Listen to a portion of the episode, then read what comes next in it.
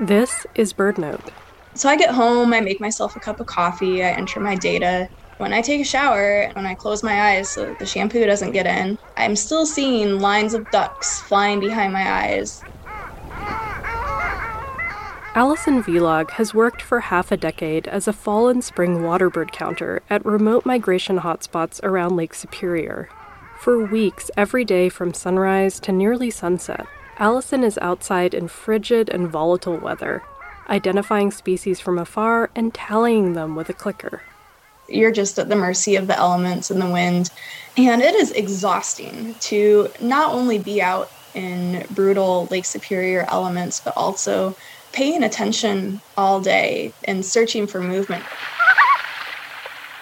Bad weather days are more reason for her to come in than to call out. We're studying ducks and loons, birds that are associated with water, and rain and bad weather doesn't really make them stop flying. In fact, some of my most amazing flights have happened during some of the most miserable weather conditions.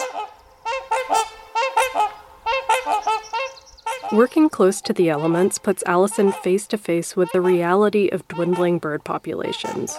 I think as a society, we want to tune things out paying attention to the things happening around us at times feels almost like a form of protest. And that's really what keeps me doing it is just having that lessened separation between my world and the world at large. For BirdNote, I'm Josephine McRobbie.